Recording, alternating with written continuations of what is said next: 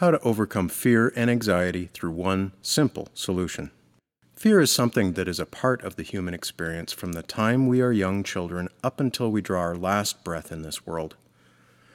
The kinds of fears people experience run the full scale from heights, snakes, job loss, to ones I did not even know existed—a Apeirophobia, the fear of infinity. I'm not even sure how you fear infinity on a practical level, but apparently someone does. I read something one time where one of the Ringling Brothers trapeze artists refused to travel by plane, even though they offered to put a net underneath it.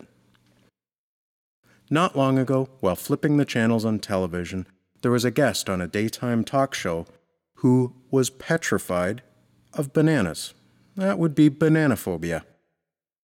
Of course, these are some of the oddball fears that we certainly don't run into every day, but in reality, there is something that each of us fears. Frankly, I have a fear of the unknown. I always like to see what's coming, even if I don't like it. I do not like to be surprised or caught off guard. I was thrown a surprise party one time, but understandably, I let them off the hook. A biblical concept, but one that is often overlooked, is fear of the Lord rightly fearing God. A biblical concept, but one that is often overlooked, is fear of the Lord, rightly fearing God.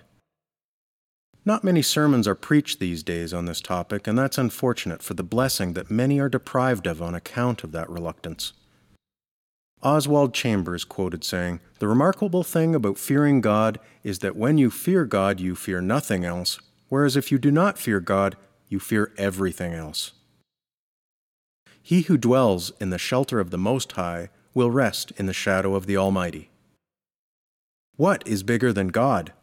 What is there that we can fear that He does not have complete and utter sovereignty and authority over? Nothing. Rightly fearing the Lord means the rest of our lives are in their proper place, even our fears.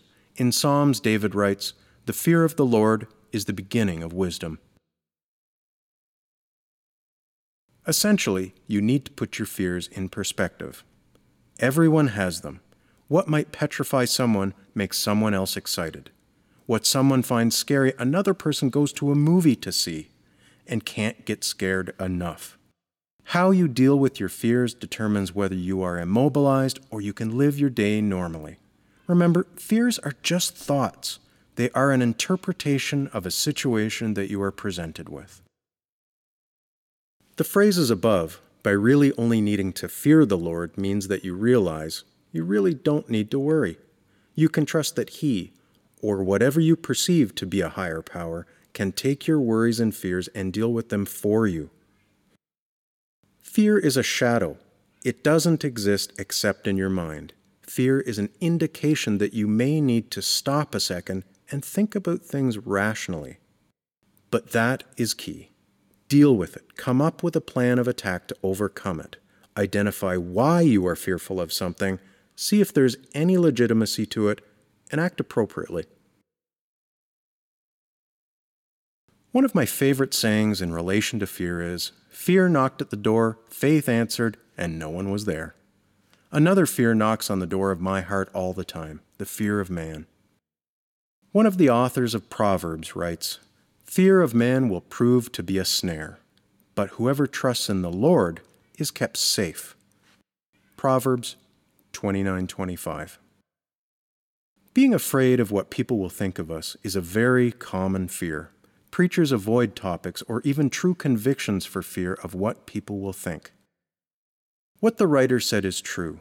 It is a trap, a trap that is impossible to escape. But the minister or layman who fears the Lord and trusts in him is freed from that snare and can live life in liberty.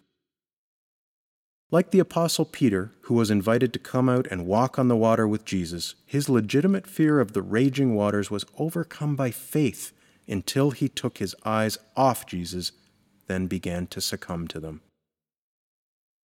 But with eyes of faith locked upon Christ, we can walk on the backs of our fears because God is our refuge and we take safety in Him. Article copyright abcfastdirectory.com. Find out why abcfastdirectory.com is the best for strengthening the bonds between your church members and what you may be missing out if you don't at abcfastdirectory.com. Visit this site today.